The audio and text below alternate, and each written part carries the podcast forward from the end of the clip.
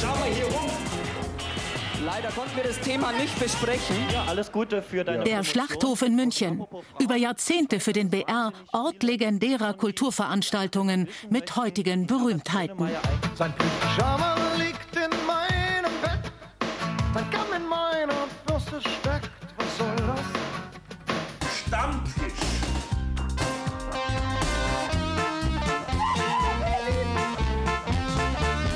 Ottis Schlachthof. Stresstest Corona. Wie wichtig ist Kultur für unsere Demokratie? Einen wunder, wunderschönen guten Abend. Danke an alle, die zugeschaltet haben. Danke, dass ihr da seid.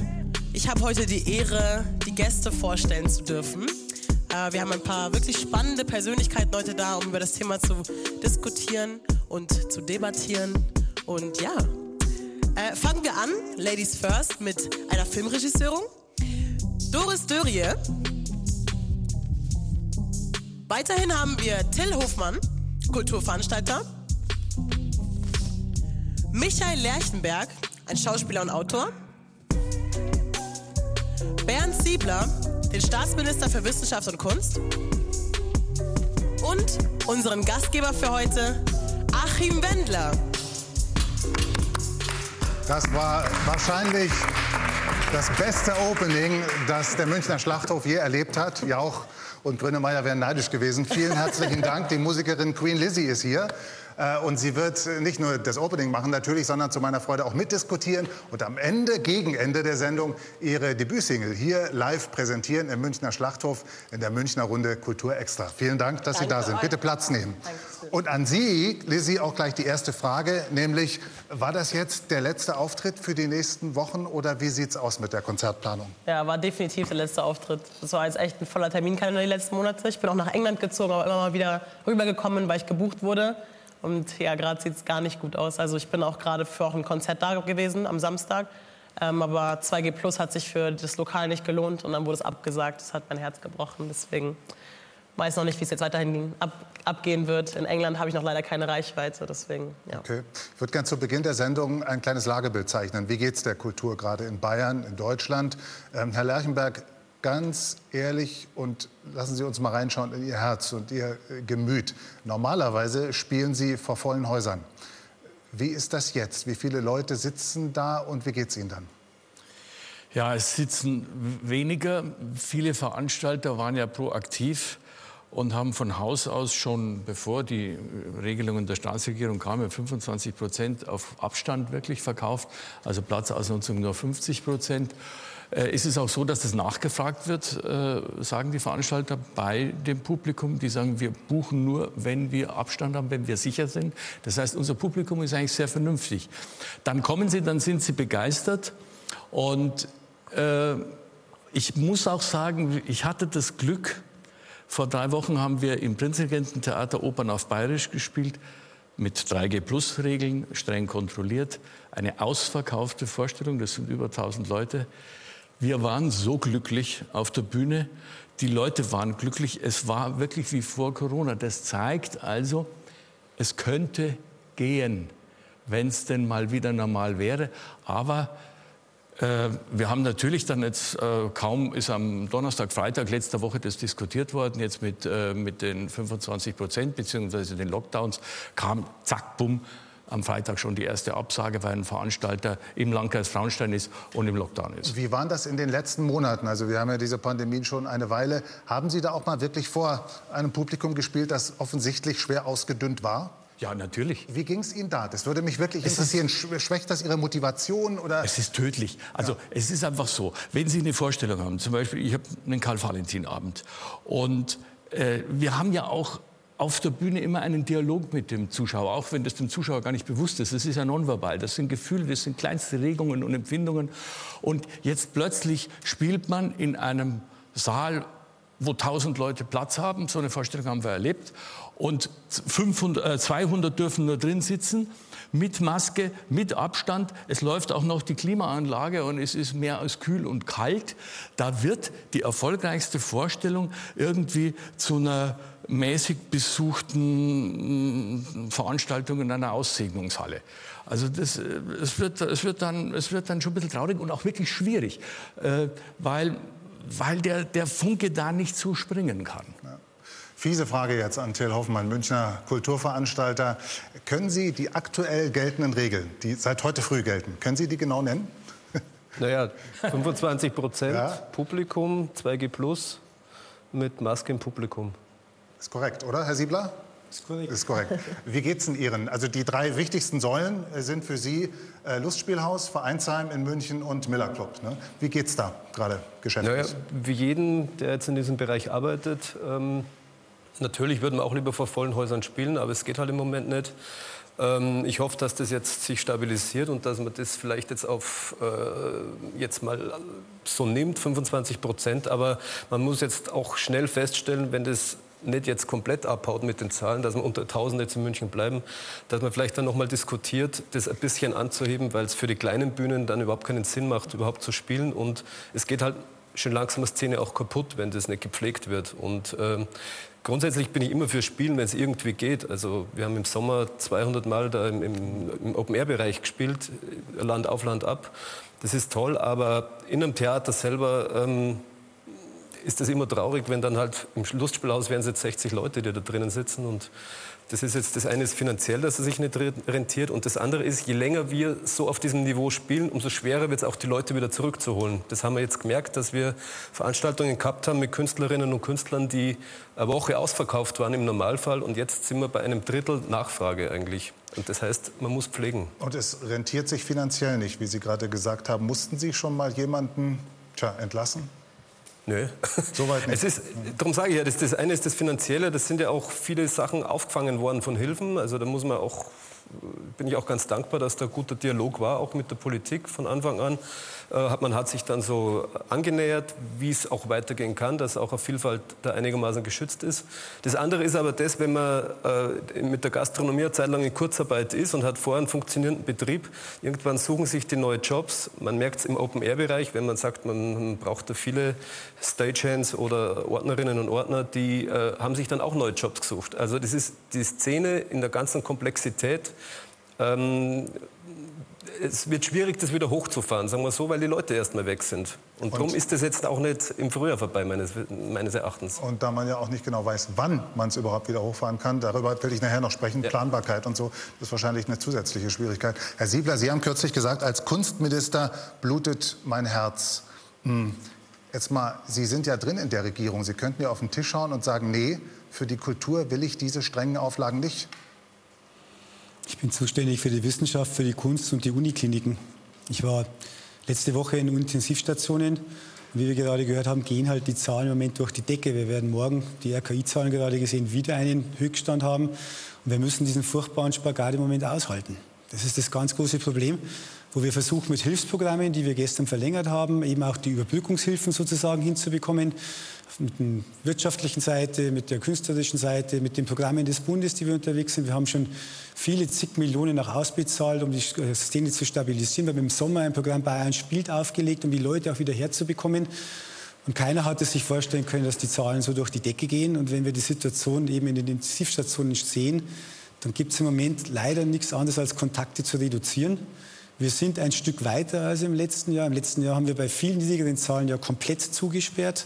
Insofern sind die 25 Prozent äh, vor allem in den Bereichen, die öffentlich subventioniert sind, Staat oder kommunale Bühnen, äh, gut darstellbar, dass die Schauspieler, den Schauspieler natürlich da Verluste haben. Bei den, bei den Eindrücken ist es alles zugestanden.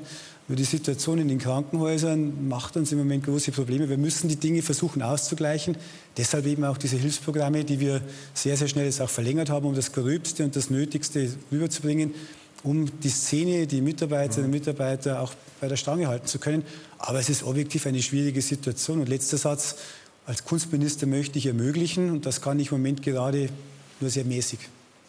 Frau Dörrie, wenn Sie das hören, das Dilemma des Kunstministers, das blutende Herz und die Notwendigkeit, das so zu machen. Verstehen Sie ihn?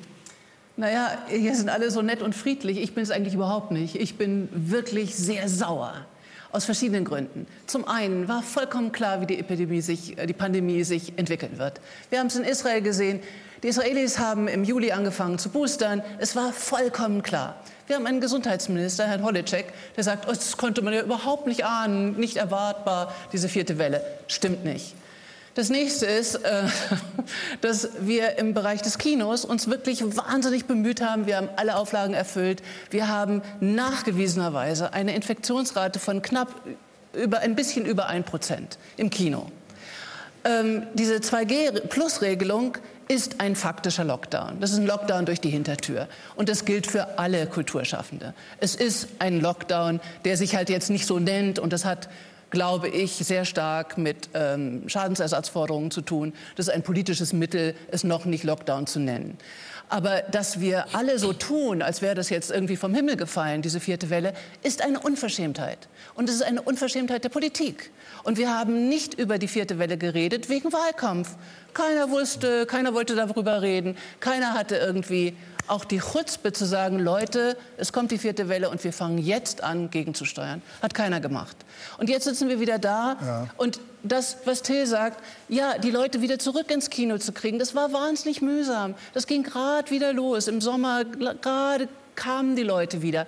Bam, jetzt wieder. Und es wird tatsächlich den Leuten abgewöhnt. Es wird ihnen abgewöhnt, in die Oper zu gehen, äh, ins Theater zu gehen, ins Kino zu mhm. gehen, ins Lustspielhaus zu gehen, in all diese Veranstaltungsorte zu gehen. Wir haben großartige neue Veranstaltungsorte hier um die Ecke. Ähm, wenn wir den Leuten das abgewöhnen, weil die Politik nicht imstande ist, vernünftige Regelungen zu treffen, äh, dann können wir da auch nicht mehr dagegen anhalten. Wir werden immer deprimierter und es wird immer trauriger für uns. Und das ist nicht unser Versagen, sondern es ist wirklich ein Versagen der Politik. Man hätte es noch mal, man hätte es kommen sehen können. Es gab Beispiele dafür. Es gab auch Beispiele, ja. wie man es verhindern hätte können. Ich würde Sie gern fragen, Herr Siebler, haben Sie ein bisschen zu viel Wahlkampf gemacht, beziehungsweise Ihr Chef Markus Söder, und hätte er vielleicht doch mal häufiger auf den einen oder anderen Kulturschaffenden hören sollen? Also es gibt ja schon ein paar Zitate, wo Markus Söder auch deutlich gemacht hat, dass äh, da sich was tun wird im Herbst. Das ist auch keine Überraschung gewesen. Aber Leute, die auch hier in dieser Runde gesessen sind, Virologen, Protzer, Kepler, wie sie alle heißen, haben alle auch formuliert, die Heftigkeit dieser Welle hat alle überrascht. Äh, diese Zahlen, Andere haben aber, die wir das war eine Diskussion in den letzten Tagen auch, wo viele Zitate anderer Virologen gezeigt worden sind, die gesagt haben, es würde so kommen, wie es sich nun eingestellt hat. Das ist ja auch in der Politik eine Diskussion. Ähm, ist da tatsächlich auch nochmal aus der politischen Warte, nicht nur der kulturellen, zu viel Wahlkampf gemacht worden, zu wenig die eine mögliche absehbare vierte Welle vorbereitet worden? Also ich habe jetzt bei meiner Partei niemanden gefunden, der einen Freedom Day gefordert hatte. Das will ich einmal deutlich machen dann. Ich sehe jetzt auch bei der Ampelkoalition in diesen Infektionsschutzvorgaben äh, auch die Abwägung, dass die Kultur sehr schnell in dem, in dem anderen Bereich wieder nicht steht. Also es ist eine schwierige Abwägung, die wir haben und es sind einfach Entwicklungen, die in der Wucht so nicht vorhersehbar waren. Dass es im Herbst schwieriger wird, das ist unbestritten richtig, aber es gibt viele Stimmen aus dem medizinischen Bereich, die das anders und relativer darstellen, als das gerade in der Absolutheit gesagt worden war. Das gehört auch als Teil der Wahrheit dazu. RKI Schön im Sommer aber nicht. auch schon, will, Herr Siebler. Ich, ja. will, ich will nicht zwingend hier als Gesundheitsminister ja. auftreten. Ich bin der erste Lobbyist für die Kunst und die Kultur.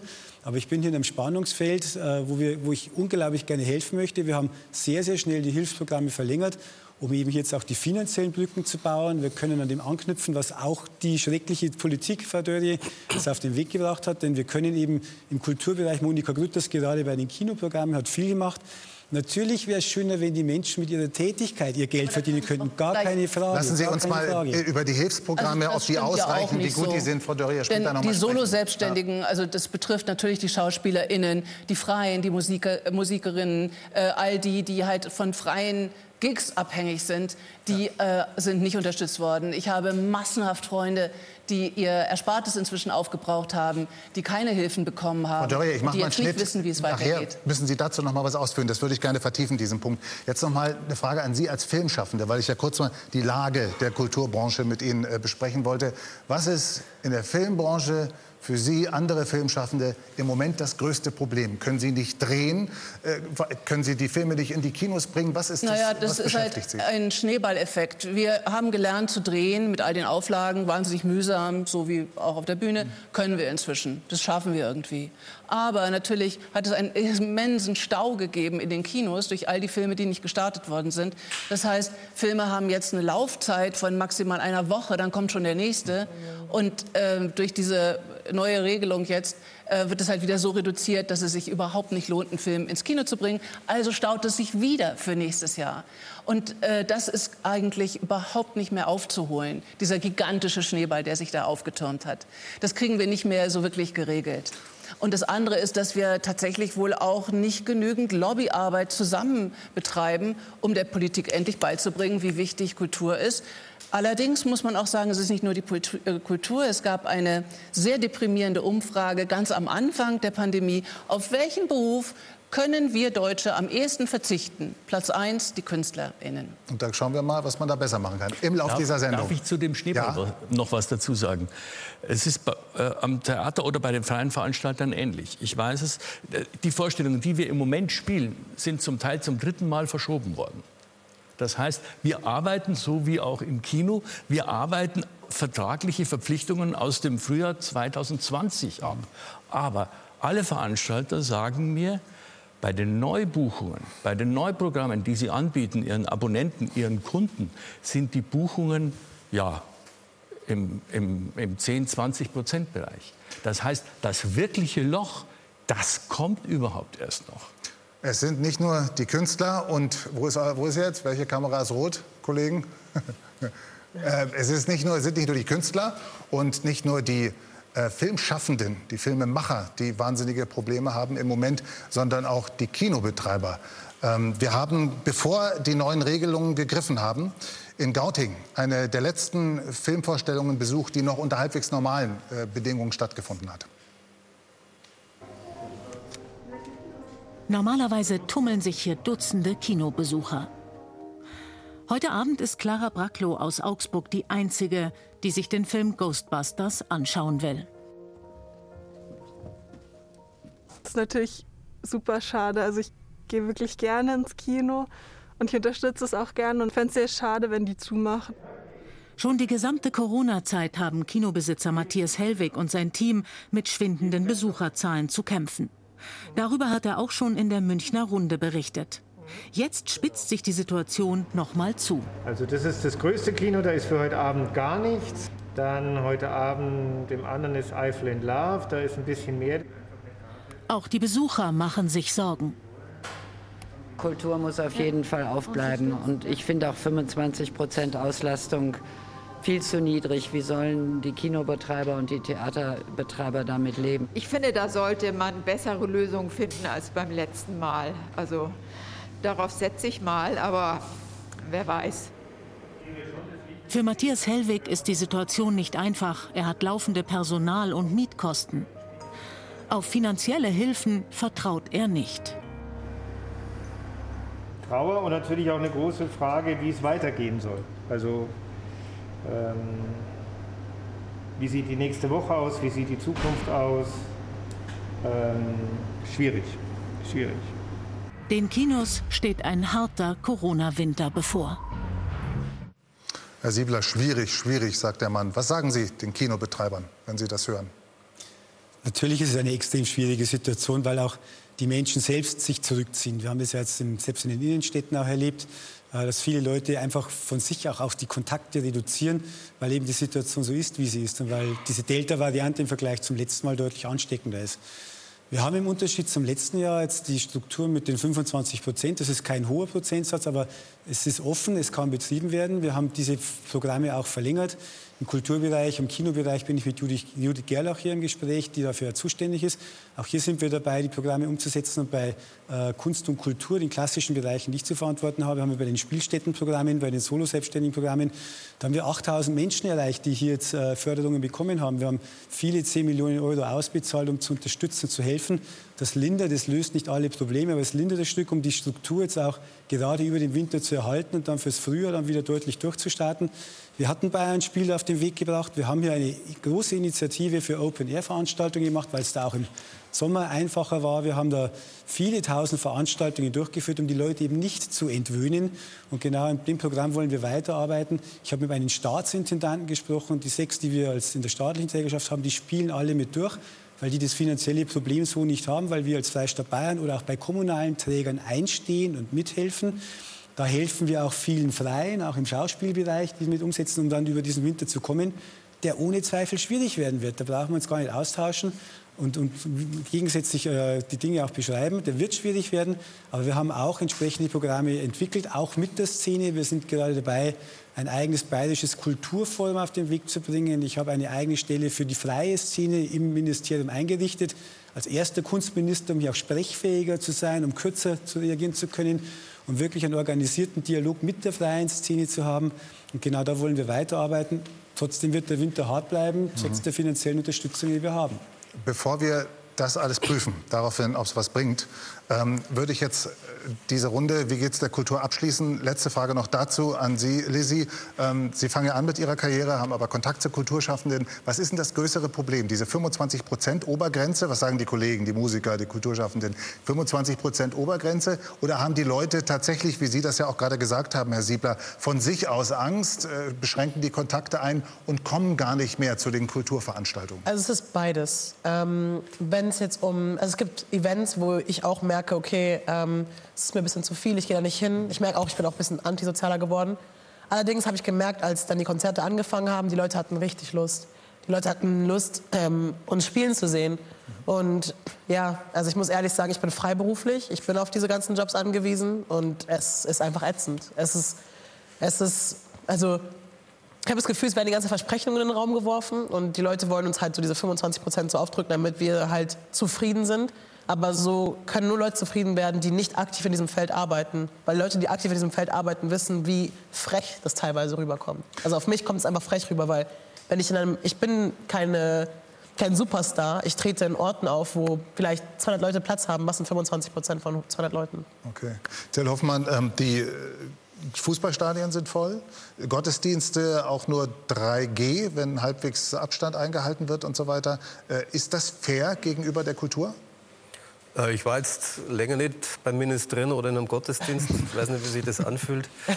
Äh, aber wahrscheinlich ähnlich. Ich, neu, oder wie? War jetzt auch schon länger nicht mehr, das tatsächlich.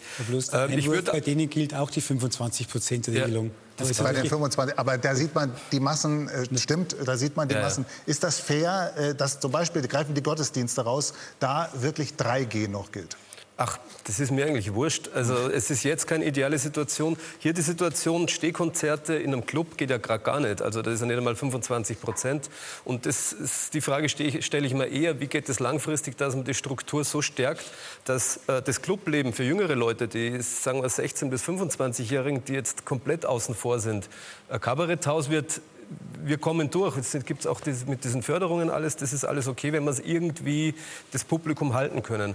Aber ich glaube, wichtig ist jetzt da hinein zu, zu investieren, die Struktur der Musikszene, der, die eh schon so zusammengeschrumpft ist in ganz Bayern, mhm. zu stärken, zu schauen, eher soziokulturell. Also nicht jetzt das, die, die, die hochsubventionierten Häuser, sondern zu sagen, äh, wo sind noch die Jugendzentren, wo gespielt wird am Land jetzt? Was hat da alles zugemacht in letzter Zeit? Welches Dorfwirtshaus hat noch einen Saal und äh, findet da was statt? Also dass man überhaupt das ganz neu denkt aus dieser Erfahrung auch musische Bildung in der Schule anzufangen, in, in, in, der Grundschule zu sagen, naja, vielleicht muss sich nicht alles rechnen, was hier passiert. Das BWL in der Grundschule ist vielleicht zu früh. Vielleicht wird äh, Theater, Schauspiel äh, da ein fester Bestandteil, der nicht benotet wird. Also dass man einfach mal ganz anders denkt und einen Schnitt macht mit dem jetzt und sagt, wie wollen wir eigentlich leben? Und ähm, dass Corona vor drei Jahren wie ein schwarzer Schwan über uns gekommen ist, ähm, mit sowas muss man immer rechnen, dass nach irgendeiner Zeit was sich ganz grob ändert. Nur jetzt können wir damit umgehen, wir wissen es eigentlich. Jetzt haben wir es halt nicht geschafft, eine Impfquote so hinzukriegen, dass wir jetzt sind wie Spanien oder irgendwer, mhm. die spielen können. Also wichtig ist, diese ganze junge Szene komplett aufzufangen und eher zu schauen, was ist die Chance jetzt, was haben wir die letzten 20 Jahre versäumt. Aber da ist auch ein Zusammenhang. Und die Struktur stärken auch. Ja, das ist ein Ja. Zusammenhang auch, finde ich. Also wenn ich so in meinem, in meinem Umfeld rumhöre, was junge Leute haben einfach kein Vertrauen mehr Mhm. in die Politik und deswegen lassen sie sich auch nicht impfen. Also ich wohne ja in England, da ist es ja so, dass die meisten Leute geimpft sind. Da laufen wir auch schon ohne Masken rum und da Mhm. können wir feiern. Also das ist komplett anders. Ich bin genau letzte Woche Mittwoch gekommen, genau als die ganzen Gespräche angefangen haben. Ich, war, ich bin unter Schock. So.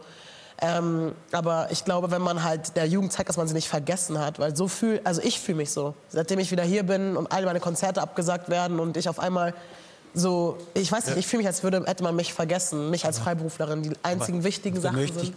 kurz widersprechen, weil die Impfquoten bei den Jungen, wenn ich bei den Studenten unterwegs bin, bei den Universitäten haben wir 90, 95, 97 Prozent Impfquote. Also die übernehmen, die übernehmen schon viel Verantwortung. Wann hat's Wir angefangen, haben im- dass das wir haben im, wir haben im ist? Semester, wir, haben im Semester begonnen. Impfquote nicht schön. Entschuldigung, ich Das will etwas hinweisen, wenn es heißt, die jungen Menschen lassen sich nicht impfen, weil sie Vertrauen Ja, verloren haben. aber wir haben doch die wirklich Zahlen, das Problem. Entschuldigung, dann sagen die Zahlen aber was anderes. Wenn ich in die Universitäten reinschaue, wo ich auch Verantwortung trage, dann sind hier 90, 95 Prozent der jungen Okay, dann- Menschen dann geimpft. Und das ist gut. Die Jugendlichen, die sich nicht impfen lassen, machen es, weil sie äh, das Vertrauen verloren haben in die Politik. Ich persönlich habe sie auch verloren. Deswegen bin ich auch weg. Es gibt beim Thema Impfpflicht noch einen ganz interessanten Vorschlag von Ihnen, Herr Lerchenberg, nämlich eine Impfpflicht für Schauspieler. Und darüber wollen wir gleich noch mal sprechen.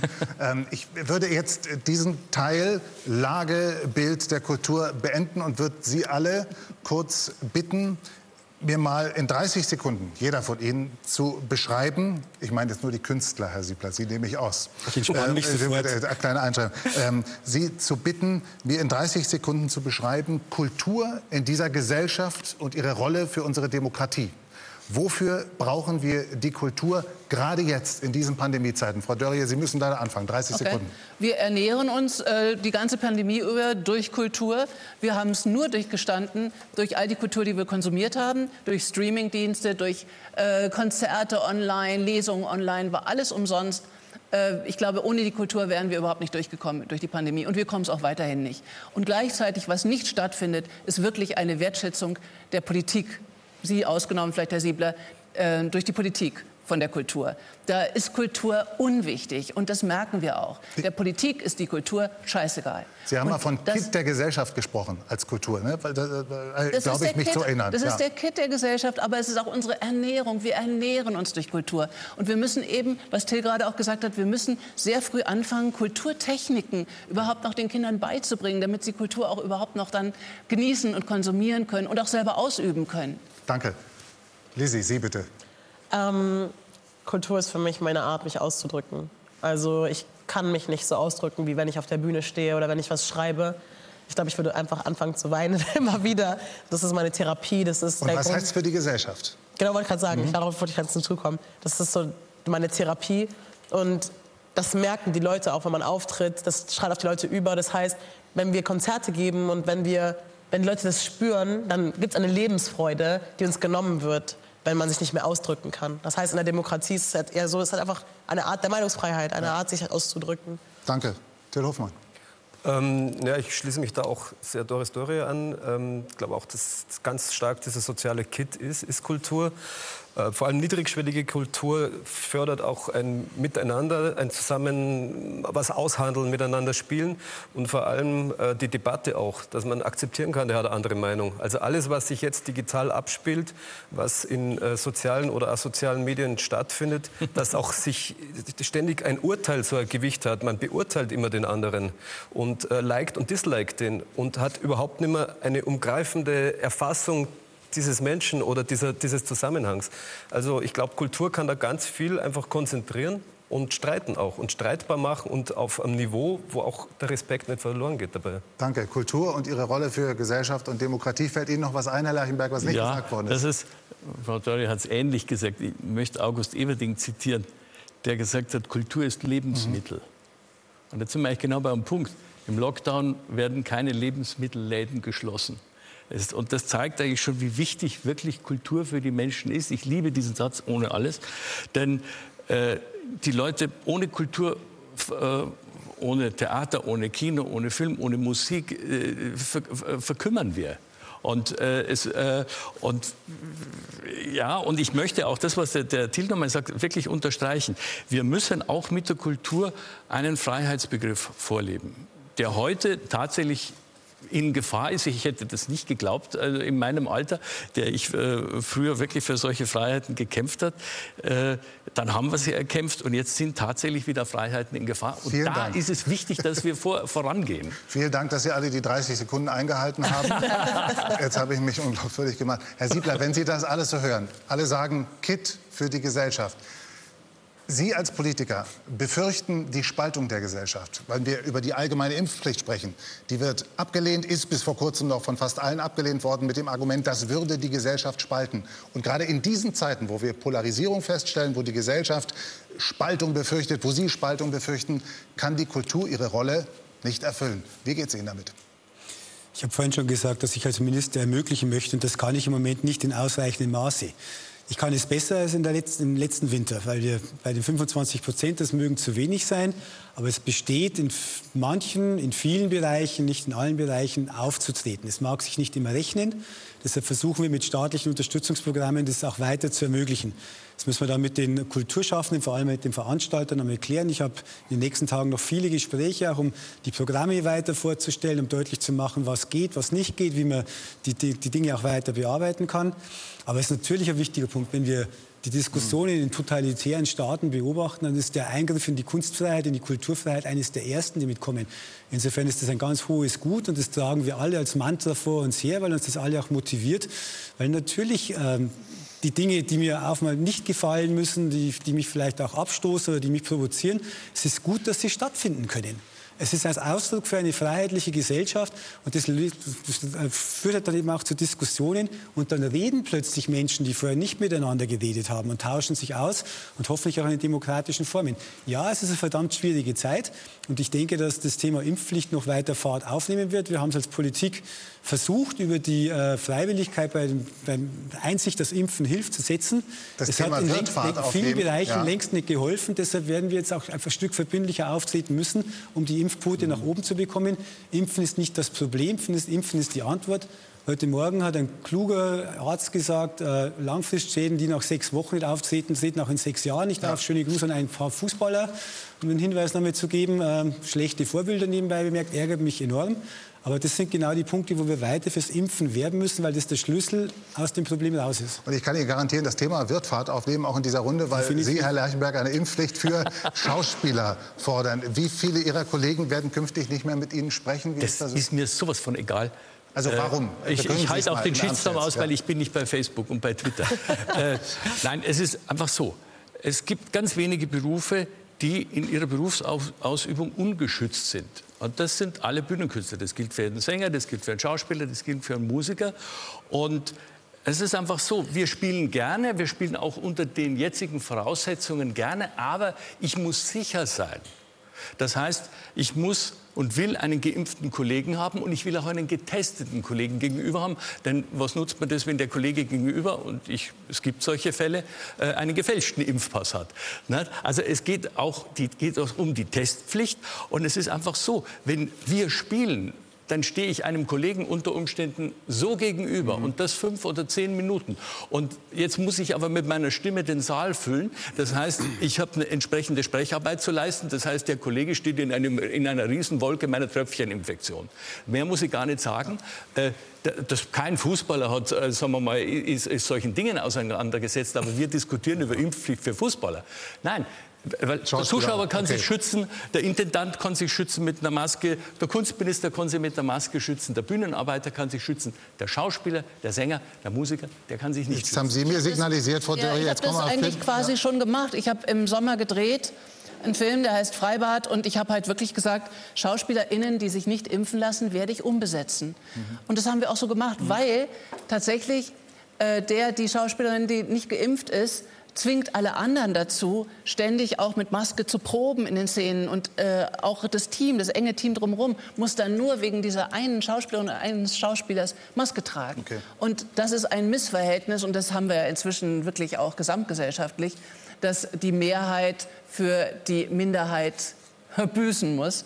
Äh, und das, das geht halt nicht. Und ich glaube schon, dass man das auch immer wieder sehr klar in, in privat, äh, privatem Bereich äußern kann und auch in Arbeitszusammenhängen sagen kann, okay, wer sich nicht impfen lässt, der ist dann vielleicht auch draußen. Ich glaube schon, dass man Herr Siebler, in Berlin ist jetzt äh, geplant, wird angegangen, hat die Ampel jetzt zugesagt, äh, Gesetzgebungsarbeit beginnt, Impfpflicht für Pflegekräfte, Klinikmitarbeiter. Speisen Sie jetzt auch noch die Impfpflicht für Schauspieler ein? Also zunächst will ich festhalten als Grundsatz, dass meine Freiheit da endet, wo die Freiheit von anderen eingeschränkt wird. Das, glaube ich, ist ein ganz entscheidender Satz. Deshalb bin ich auch über jeden froh, über jede froh, die sich impfen lässt, der sich impfen lässt, weil ich damit nicht nur Verantwortung für mich, sondern auch für andere übernehme. Die Beispiele waren ja so eingängig. Darum sind wir hier auch seit, seit vielen Monaten intensiv unterwegs danach. Ähm, ich glaube, langfristig wird es vermutlich einfacher sein, eine allgemeine Impfpflicht durchzuführen, als wieder differenzierend in verschiedenen Berufsgruppen aufzuschreiben.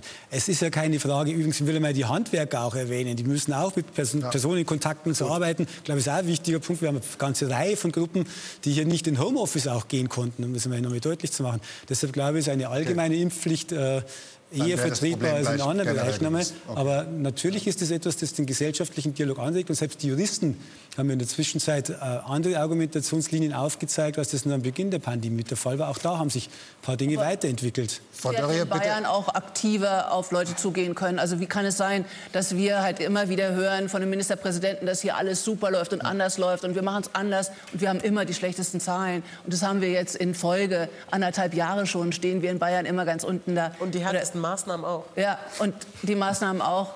Äh, und wirklich proaktiv äh, ist man eben lange nicht geworden. Und das ist wahnsinnig viel Blabla. Und das macht mich auch zunehmend ärgerlich. Jetzt gibt es im neuen Koalitionsvertrag Staatsziel Kultur. Ich bin sehr gespannt, was das bedeuten soll. Aber das hätten wir auch schon sehr lange formulieren können, dass es ein Staatsziel ist, Kultur nicht nur zu fördern, sondern eben auch dafür zu sorgen, dass äh, sie ihre Gelegenheit bekommt. Da würde ich wirklich einmal gerne dagegen halten. Herr Siebler, machen Sie es kurz bitte, weil wir müssen mit zum dem Klaus Holecek bei vielen Gelegenheiten unterwegs sind, wo, wo, wir aktiv Impfkampagnen gefahren haben, Wahnsinnig wo wir hin sind, wo wir viel zu spät, viel wir zu haben spät. alles, wir haben als viel die, zu spät. als die Dinge da waren, haben wir alles intensiv gemacht. Gut. Nein, und ähm, da will ich wirklich mit Dissens, Dissens festgestellt. Ich muss jetzt zum nächsten Punkt kommen, nämlich der Frage, ob die Hilfsprogramme, die Sie, Herr Siebler, vorhin eingehend geschildert haben, ob die ausreichen. Wieder die Bitte an Sie vier aus der Kulturbranche. Nennen Sie bitte die Probleme, die Sie sehen bei den Hilfsprogrammen, die die bayerische Politik vor allem aufgelegt hat. Frau Dörrier, nee, diesmal fange ich nicht mit Ihnen an, das ist gemein. Fangen wir mal rechts an, Herr Hoffmann. Äh, wie gut sind die Hilfsprogramme, was funktioniert nicht? Also die Spielstättenförderungen sind maßgeschneidert, das haut hin für uns. Mhm. Äh, bei der, der, diese Solo-Selbstständigen-Förderung hätte ich anders aufgesetzt, hätte ich, wäre ich Kultusminister oder auch Ministerpräsident. nee, wurscht. Also mhm. äh, da hätte ich auch so wie das Kurzarbeitergeld analog einfach, ähm, dass man drei Monate nimmt, äh, der, des Einkommens der einzelnen Schauspielerinnen und Schauspieler oder äh, Musikerinnen und Musiker und einen Schnitt macht der letzten drei Jahre und das dann auch ausbezahlt und nicht die 1060 Euro.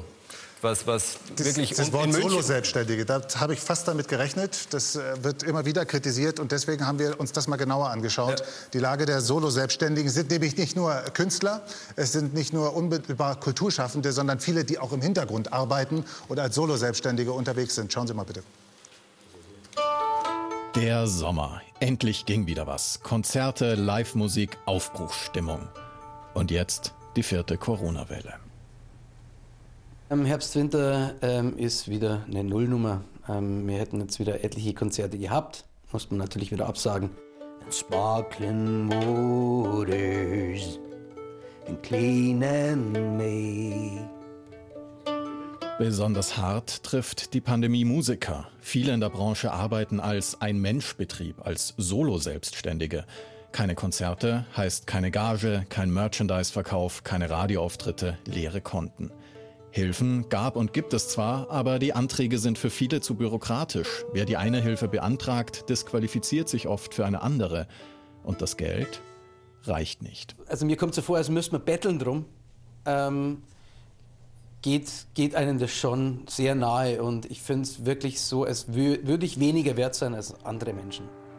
Schon jeder fünfte Nachwuchsmusiker in Deutschland will den Job aufgeben.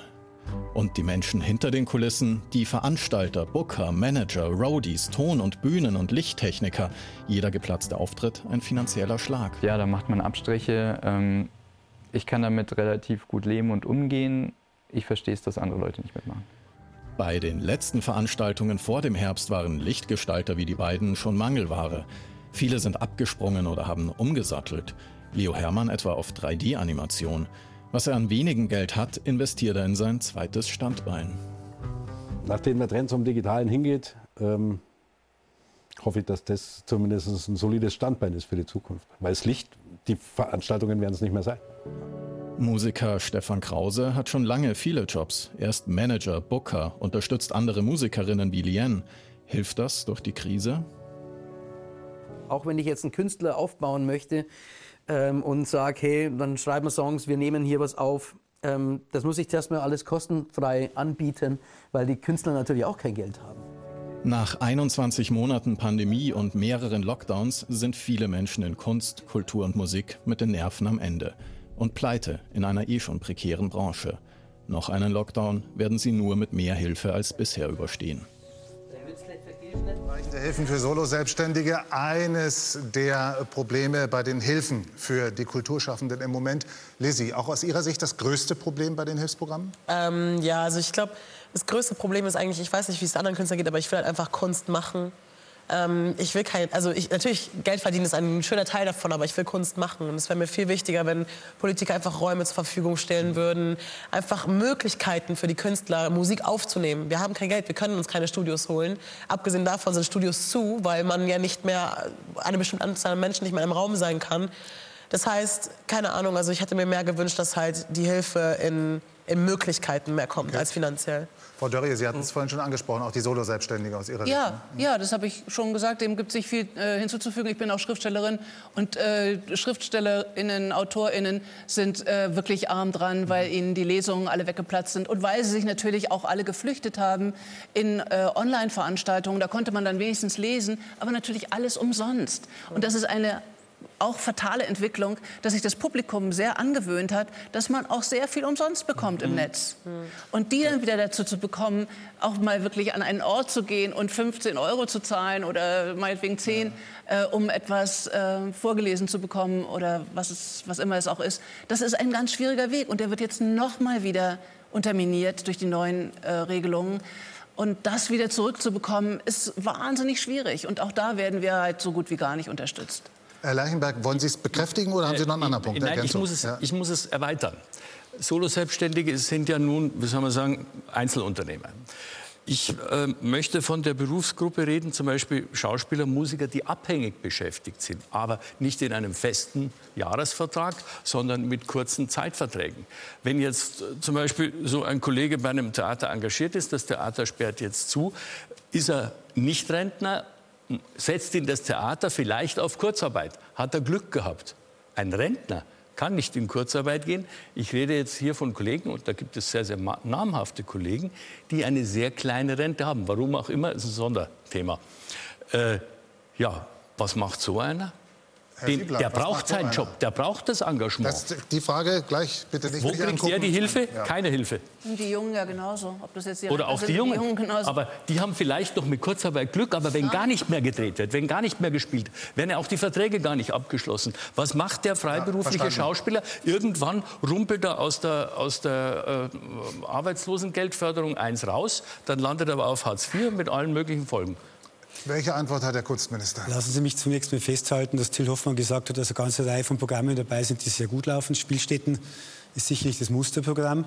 Für die jungen Leute haben wir jetzt ein eigenes Stipendienprogramm einmal aufgelegt, speziell für die Berufseinstiegsphase, sehr breit angelegt, um auch hier eben mit der Arbeit nochmal Geld zu verdienen und hier aufsetzen zu können. Ganz ein wichtiger Punkt. Bei den Solo-Selbstständigen haben wir in der Tat äh, viele Gespräche geführt, haben die Programme nochmal deutlich nachgeschärft, um mir mithelfen zu können. Und in vielen Punkten ist genau das, was Sie beschrieben hatten. Die Leute wollen ja in erster Linie auftreten. Und insofern ist jetzt diese 25-Prozent-Regelung besser, als wenn gar nichts da wäre. Es ist nicht zufriedenstellend an vielen Punkten. Aber gerade wenn ich jetzt die auch öffentlich alimentierten Theater und, und, und Konzerthäuser nehme, dann werden hier viele Menschen auch äh, die Strukturen anknüpfen können und da Angebote bekommen, die sie im letzten Jahr so nicht haben können. ein Punkt, ähm, den ich schon einmal festhalten möchte, dass hier jetzt sich einiges weiterentwickelt hat. Es ist vieles nicht ideal, keine Frage, weil es einfach besser wäre, wenn wir mehr hätten und wenn, wenn es einfach weiterlaufen könnte. Aber nochmal zur Ausgangssituation. Wir haben eine Pandemie, die, ein, die die Krankenhäuser im Moment überlaufen lässt. Und das will ich einfach nochmal deutlich machen. Wir müssen im Moment ein Stück die äh, Kontakte reduzieren, aber wir machen es sicherlich deutlich besser entwickelt, als das im letzten Jahr der Fall war. Sie melden sich so schön lang wie in der Schule noch. Ja, ich ich gerade meine bin noch, Schulzeit ist noch nicht lange erinnern. her. ähm, also ich will wirklich jetzt keinem zu nahe treten, aber was ich jetzt die ganze Zeit gehört habe, ist 25 Prozent. Wir haben ein Problem, die Krankenhäuser sind überfüllt, es ist schlimm.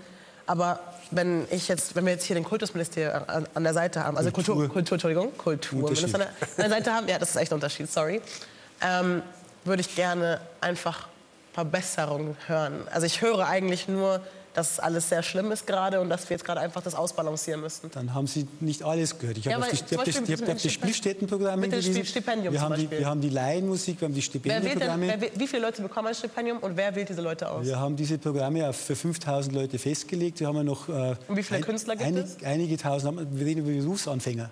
Okay. Wir reden über die kleine Also das heißt- Gruppe, wir reden über die relativ kleine Gruppe der Berufsanfänger. Das heißt- das heißt eine hier kleine haben wir- Gruppe von und Leuten. Hier haben wir uns für 5000 Leute. Das sind diejenigen, die jetzt beginnen am Anfang Okay, ihrer das heißt, es ist Karriere. nur für eine kleine Gruppe an freiberuflichen Künstlern dieses Stipendium zur Verfügung steht. Also so viel, so wenig sind es gar nicht bezogen auf die Gesamtgruppe in Bayern. Also 5000 Leute Von als? Berufsanfänger. Ich habe die gesamte Zahl der Berufsanfänger Okay, es- ist aber wir aber- haben es- wir haben es besprochen mit, mit den Fachleuten, die haben gesagt, 5000 ist eine gute Zahl.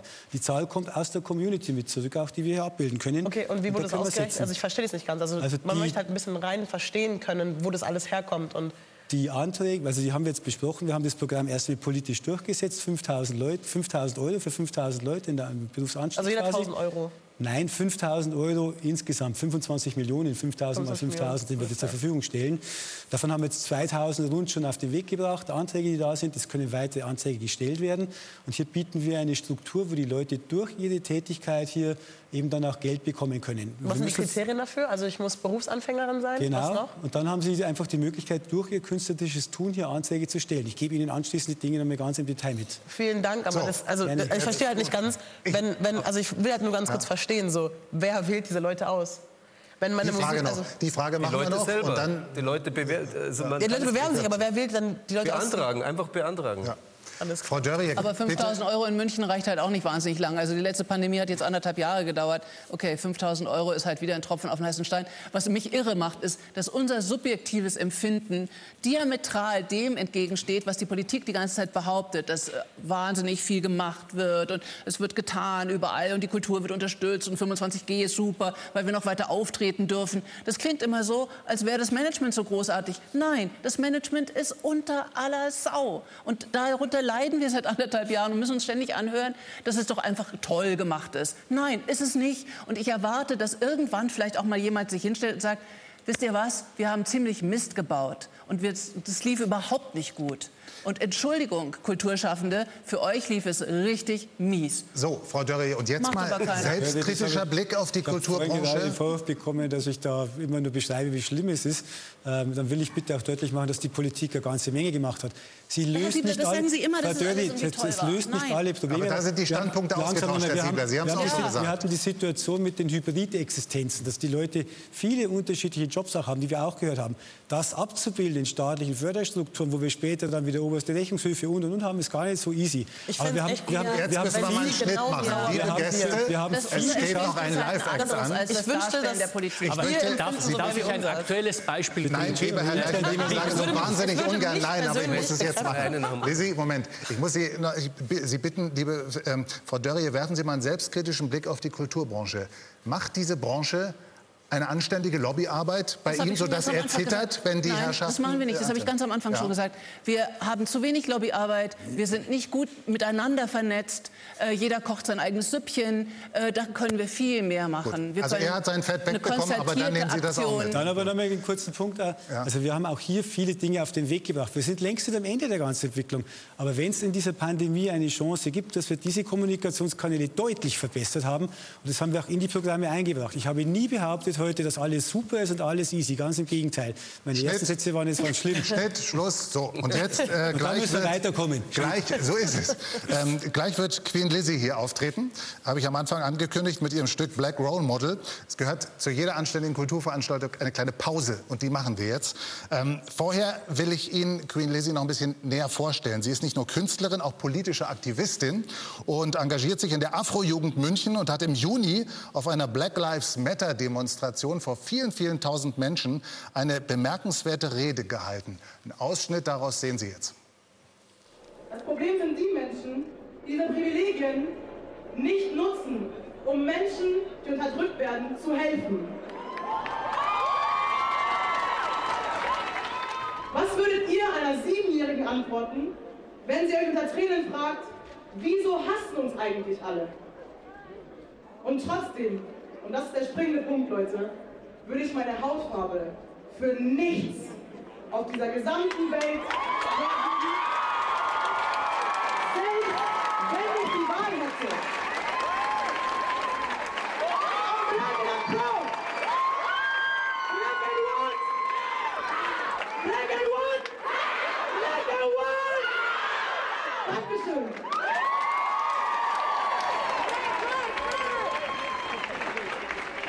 So, und jetzt steht sie hier auf der Bühne im Münchner Schlachthof. 25.000 Leute waren das. Schaffen Sie das als Künstlerin auch schon, was Sie als Aktivistin erreichen, diese Größenordnung im Publikum? Äh, also, oh, ist mein Mikro nicht an? Hallo? Doch, jetzt, ja, ja. perfekt. Ähm, ja, mittlerweile trete ich, also verbinde ich das Ganze, Aktivismus und meine Musik. Ähm, darüber wurde auch gerade ein Artikel gepostet auf, äh, auf dem Bayerischen Rundfunk. Ähm, und ich habe zum Beispiel jetzt vor ein paar Monaten vor 30.000 Leuten gesungen äh, bei Fridays for Future. Also, Glückwunsch. Ja, und warum das so ist und damit es noch mehr werden, sehen wir jetzt äh, die, den Debütsong und hören ihn von Lizzie, nämlich Black Role Model. Die Bühne gehört Ihnen. Viel Spaß uns.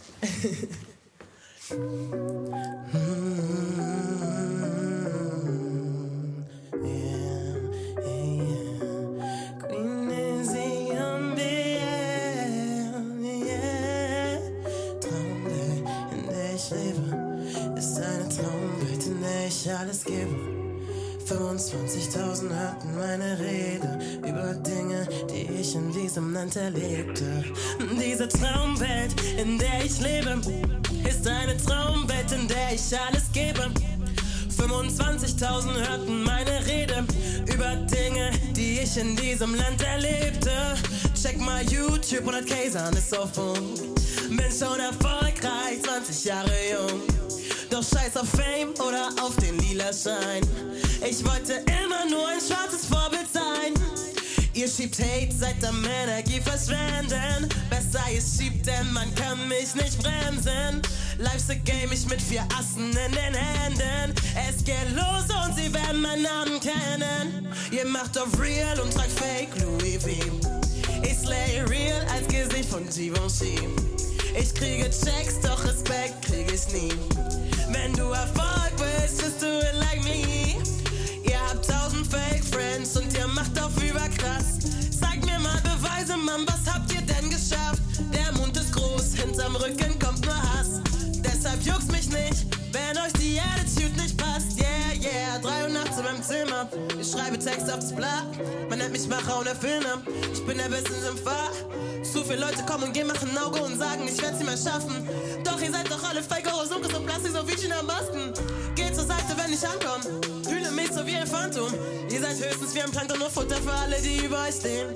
Also mach dich auf wichtig, deine Freunde alle weg. Meine bleiben dran, so wie Lipstick, alle Hustler ohne Break. Ich ziehe durch, kein Thema, habe die Geduld, weiß jeder. Mein Lehrer, sagte damals, ich werd's nicht mehr schaffen, doch ich bleib beim Schema. Ich mache weiter, bis ich glücklich in meinem Haus chill. Und du gehst weiter durch den Monsun. BK musste Battles fighten, um Business low-key halten. Unfollows, doch dein Circle wird mich weiterhalten. Queen Lizzie macht keinen Stop, nein, für mich geht's nur noch hoch. Doch ich bleibe auch bescheiden, so wie Mama mich erzog. Keiner von den Blendern will wirklich was ändern. Bist du nicht Squad, will ich dich auch nicht kennenlernen. Team gotta eat, dafür hasse ich bis zum Tod. Und jetzt werde ich dafür halt belohnt. Ich werd belohnt, ich werd belohnt, ich werd belohnt, ich werd belohnt, ich werd belohnt, werde ich belohnt, ich werd belohnt. Und 25.000 hörten, was ich hier erlebte, erlebte, erlebte, erlebte. Dieser Traumwelt, yeah, yeah, yeah, yeah, yeah, yeah, yeah, yeah. Danke, dass ich mein letztes Konzert hier haben durfte. Es freut mich mega. Vielen, vielen Dank.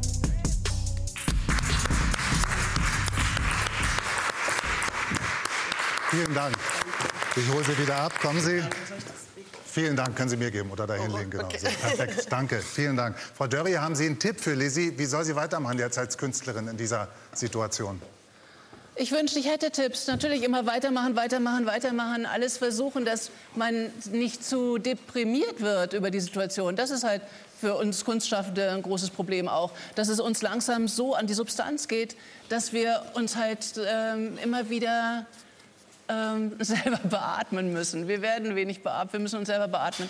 Und das müssen wir halt dann auch versuchen, untereinander immer mehr zu machen. Also wirklich uns gegenseitig immer weiter fördern. Immer, wieder, immer weiter, immer weiter. Das würde ich gerne zum Schluss dieser Diskussion mit Ihnen noch besprechen, dieser äh, Münchner Runde Kultur extra. Steckt in dieser ganzen Krise, die wir erleben, auch irgendeine Chance für die Kultur? Frage an Sie, Herr Hoffmann. Ähm, Streaming, Kulturveranstaltungen streamen. Haben Sie, glaube ich, auch gemacht, ne? Wir haben das am Anfang gemacht, so als, als Extra-Bonus, aber es ersetzt natürlich überhaupt nicht eine Live-Situation mhm. und ist auf Dauer unbefriedigend. Ich meine, jetzt im Moment wäre es natürlich schön, wenn das Bayerische Fernsehen eine Sondersendung einmal die Woche äh, raushauen würde und wo eben solche Menschen wie Lissi und Künstlerinnen und Künstler Plattform hätten. Äh, was positiv war in dieser ganzen Geschichte, wir wären nie darauf kommen, Open Air so viel zu machen, zu veranstalten, äh, in vielen Gemeinden, äh, Kirchen, äh, Hinterhöfen und sonst was, was dieses Programm, diese Plattform Bayern spielt jetzt auch abdecken kann in Zukunft. Das heißt, da ist, sind Chancen entstanden, auch im Sommer zu spielen. Und ich denke, man muss jetzt viel flexibler sein, auch in der ganzen Planung, auch mal umdenken, die Staatstheater und Stadttheater. Vielleicht schickt man die jetzt mal drei Wochen in Urlaub und die, die fahren dann schickernetermäßig mit einem Wandertheater über, über, über die Dörfer. Und äh, dass man die Chancen mal sieht, anpackt und auch in Kooperation mit diesen Bayern spielt, mit diesen Gemeinden, ähm, neue Flächen schafft, viele kleine Festivals, wo einfach äh, alle ihre Plätze finden und neue Räume aufstellen in den Gemeinden, im Leerstand, wurscht wo, mhm. einfach anpacken jetzt. Viele kleine Kunstgenossenschaften gründen. Ich habe Ihren Song, Lizzie, äh, zuerst auf Spotify gehört. Bringt Ihnen das schon was? Leider nicht. Also bei Spotify ist ja, es ja, geht um wirklich 0,000 Beträge bei einem Stream. Also bringt mir noch nicht viel. Deswegen bin ich, wie gesagt, angewiesen auf diese ganzen Sachen. Mhm. Aber ich muss ehrlich eine Sache sagen, und zwar, wenn man wirklich das mit Passion macht und mit Durchsetzungsvermögen, also ganz kurz an alle Künstler da draußen, nutzt die Zeit zum Schreiben, nutzt die Zeit, um euch zu connecten mit anderen Künstlern, um Musik schon mal auf dem Handy aufzunehmen, weil wenn dann die Konzerte kommen, müsst ihr was bereit haben und wenn es wieder öffnet. Und ja, so habe ich es gemacht. Während der Pandemie habe ich richtig viel geschrieben und dann habe ich halt angefangen zu recorden. Jetzt kommen wir langsam zum Ende mit der Münchner Runde Kultur Extra. Als nächstes die, die Kollegen von Kontrovers dran. Und deswegen jetzt schaltet zu Birgit Kappel. Birgit, ihr auch mit äh, Kontrovers heute Kultur im Programm. Was macht ihr genau? Ja, auch wir sind heute ganz nah dran am kulturellen Leben in Bayern, beziehungsweise an dem, was davon noch übrig ist. Aber auch mit einem ganz speziellen, sehr witzigen Blick auf die Politik. Vielen Dank.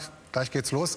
Noch eine Frage an Frau Dörrie. Ähm, Jetzt haben wir gehört, was schwierig ist. Die Chance ist nicht so groß. Was ist denn bei Ihnen mit Netflix in der Filmbranche? Also man muss ja nicht ins Kino gehen, um die Filme zu sehen. Naja gut, das ist dieses große Thema der ganzen Streaming-Plattformen. Und so toll das ist, mhm.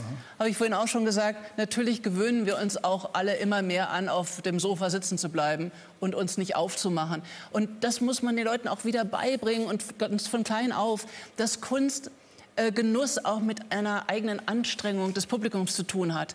Und das verlernt man eben auch schnell. Und das ist gefährlich. Also dass ein bisschen Anstrengung auch dazu gehört, dass man aufsteht von der Couch und sagt, okay, ich gehe jetzt heute Abend in diesen kleinen Club, ich gehe in das Kino, ich gehe ins Theater. Das muss man lernen. Und das droht uns abhanden zu kommen. Äh, abhanden zu kommen. Äh, eine Chance war tatsächlich, äh, das habe ich gemerkt bei den Lesungen, ich habe ja auch so wahnsinnig viele Schreibworkshops gemacht online, mhm. dass man dann doch auch Leute erreicht hat, die normalerweise keinen Zugang haben zu kulturellen Veranstaltungen, weil sie weit weg wohnen, weil sie äh, mit äh, physischen Einschränkungen äh, kämpfen, mit all diesen Dingen. Und das finde ich schon erstaunlich, dass man da vielleicht auch gelernt hat, Hybridveranstaltungen in Zukunft zu machen, dass all die Leute, die keinen einfachen Zugang haben, daran auch teilnehmen können. Das fand ich ist ein, ein Pluspunkt an der ganzen Immerhin ein Geschichte. kleiner positiver Ausblick. Vielen Dank Ihnen allen, dass Sie da waren in der Münchner Runde Kultur Extra. Ähm, Ich wünsche Ihnen allen dass, und uns allen, dass die Kulturbranche wieder in Gang kommt, möglichst bald und wir wieder vor vollen Hallen stehen können, beziehungsweise Sie. Danke, dass Sie hier waren. Schönen Abend. Jetzt kontrovers im BR Fernsehen. Ciao.